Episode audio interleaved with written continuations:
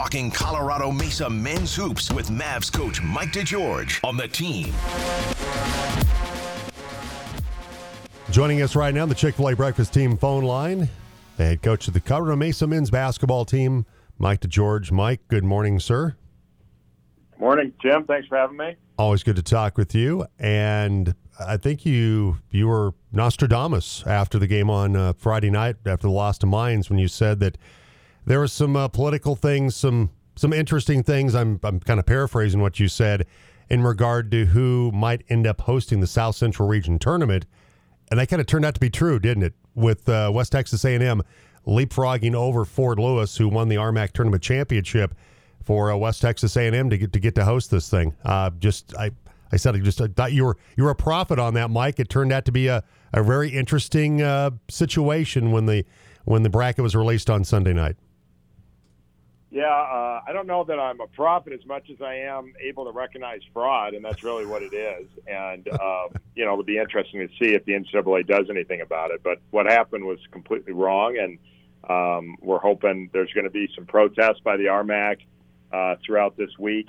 Um, this isn't the first time this has happened, and uh, this is maybe this the most egregious version of it. And so hopefully um, we can uh, fix this, and the NCAA will hold the people accountable that did it.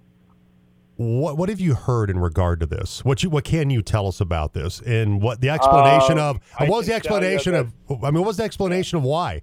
I guess I'll just go with that because I know you're limited on what you can tell us. But what was the explanation of why West Texas A&M over Fort Lewis? There is no explanation, I am going to be on a conference call here in a couple of minutes where we're going to try to challenge uh, West Texas on it. So here's what I can tell you Okay. is factual. The committee, uh, the regional committee, voted for who the seating, and it was unanimous that Fort Lewis was number one. Every matrix uh, number showed that they should be number one. There was no all. If you go two through six, it kind of depends who you emphasize, what numbers you emphasize. You can make the case here for this or that or whatever. But clearly, Fort Lewis was the number one, and everyone voted for that. So the head of the regional committee uh, is Michael McBroom, who's the AD at West Texas. He's also the head of the national committee. So it got sent off to the national committee with uh, with Fort Lewis number one. Um, anytime your team is involved, you're supposed to recuse yourself from talking. You're not supposed to be able to say anything about your own team. And somehow at the national level, it was switched.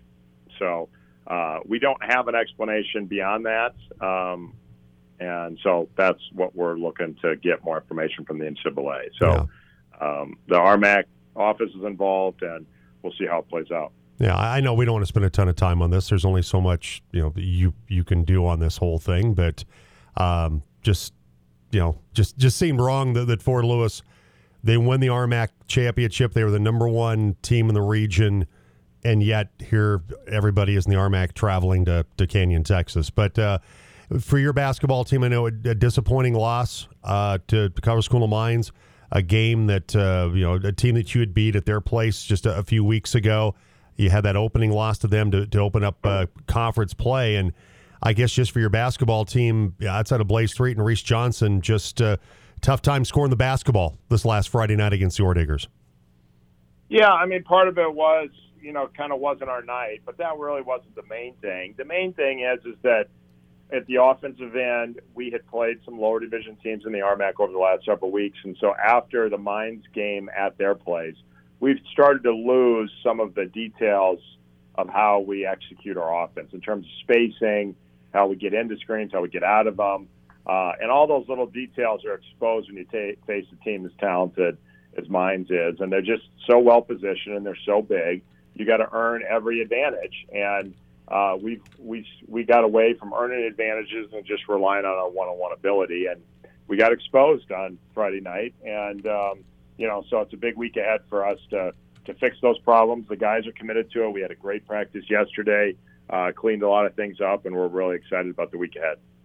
Mike DeGeorge, coach of the Colorado Mesa men's basketball team, with us today on the Team Sports Network. Uh, Isaac Jessup, I know you you hope to have him back. What does that look like for Isaac Jessup? Uh, there are some positive signs. Uh, we don't know for sure yet, but uh, he's he's on a trajectory where we think uh, we could have him for this weekend, which would be awesome. And um, again, that is one of the one of the issues against teams that defend like Mines does is that you know you got to have enough shooting on the floor, and for us, you know that balance of like Isaac's been elite defensively and he's been shooting it at an elite level, and so he didn't need a lot of touches to make shots uh, when you got Blaze and Trevor, you know, as your primary guys, you know, those secondary guys have to be able to to be efficient uh, without a lot of touches, and he was able to do that. And then he he was one of the elite defenders in our league. So losing him has been a huge factor, and and so hopefully we get him back. Uh, but if not, there's a lot of things we can fix where we can play way better than we did last weekend. Maverick men's basketball coach Mike DeGeorge with us on the Team Sports Network. What was the message to your guys, Mike, after that game Friday? Well, part of it, I kind of felt bad for him. You know, like there's just more pressure on at home. They were so excited, and I thought we just competed our tails off at the defensive end. I mean, it was a heck of a defensive effort when your offense is that bad. And so, you know, to stay in the game and to hold them down defensively, hold the 40% shooting, you know, I really thought it was a heck of an effort physically. We just have lost it on offense, and um, you know, we got to get it back. And so that was really the only message to him was I was proud of him, and I think we got another level to us, and we got to work to get it back this week.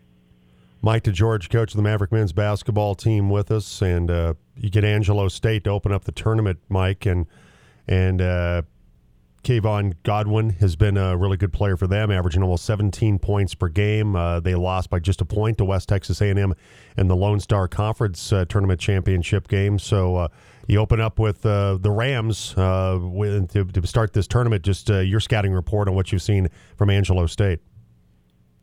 Yeah, they're a very talented team, very athletic, and then they just really defend. They're one of the top defensive teams in the country, and they're just one of those teams. They're, they're the opposite of sort of Mines. They just kind of get you, and they're going to deny away from the ball, and they just really kind of guard their yard. So they're responsible for their guy, and they got to contain and control that guy. And they've been – you know, one of the top defensive teams in the country. So they have very good athletes uh, that are very committed at the defensive end. And so we're going to have to be better offensively. And, uh, you know, then they have very good athletes and they're, they're kind of similar to me. They're a lot like Texas A&M Kingsville offensively, similar concepts, similar uh, personnel, uh, but they're just bigger, uh, more physical guys than Kingsville's guards are very small. And so, you know, it'll be a big challenge. And, you know, they had West Texas beat in the championship game on Sunday, so they'll come in. They, you know, they were up four with 11 seconds seconds to go and on the free throw line and lost. So, um, you know, they'll come in both, you know, uh, licking their wounds and fired up, uh, ready, and and obviously a very confident group with playing at a high level. I, re- I referenced Godwin. He's hit 74 threes this season. He's their best three point shooter and a guy that uh, certainly going to have to uh, be cognizant of at the, the three point line coming up on Saturday. Yeah, and they create those issues for you because they have good athletes. Um, you know, you, your your instincts are to kind of like like a Fort Lewis where you just want to kind of contain their drive, but you know they also have very good shooting, so you have to be able to get out, get into the ball, stay aggressive to take jumpers away, and then you know just be ready as a team to to, to guard them uh, off the dribble and be rotating and, and playing with high energy, which we did on Friday night. So we got to carry that part over and and add add the offense. Maverick men's basketball coach Mike DeGeorge with us today on the Team Sports Network. You got to the regional final last year, lost to Black Hills State to, for them to go on to uh, Evansville to play in the national tournament. Uh, when you go back to last year, what are some things you feel like you learned from that experience last year in the regional that maybe helps you this time around? Yeah, I think that you know our group is confident, so I don't think losing in the semifinal like we did last year uh, is is something that we go in shaking like our confidence is shaken from that loss. I mean, we know that all these teams are great teams, and if we execute, we can beat any of them. And so it's really just about us, you know, staying focused on on Saturday night and doing everything we can to put the best effort we can against Angelo.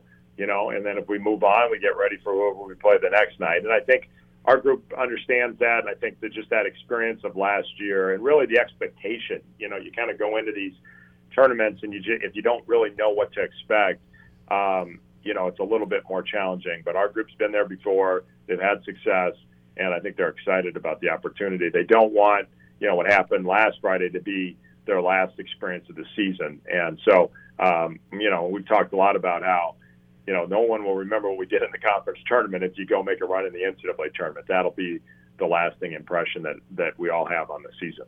And when you look at the teams in the field, you, you went one and two against Colorado School of Mines, but you're three and zero oh against everybody else: Fort Lewis, Black Hills State, uh, Texas A&M, Kingsville, who you faced early on in the season, and so um, of course you didn't play Angelo State uh, during the, the regular season, but you've had success. You know these other teams in this region, and and certainly that has to be a leg up as well. Yeah, I think that is does give us confidence. The other thing too is that you know we did lose our last game against the Lone Star team against Texas A&M International. It's just kind of a bad energy day for us. It was very difficult travel, but we we won six games in a row prior to that against the Lone Star. So you know it's a great league, but we do match up well against uh, the athleticism in that league, and we do create problems uh, for those teams when we really move the ball and it gets popping. And so, you know, we, we know what the formula is. We'll be confident in that formula, and we need to go and uh, be ready to put our best foot forward on Saturday. Put our best foot forward.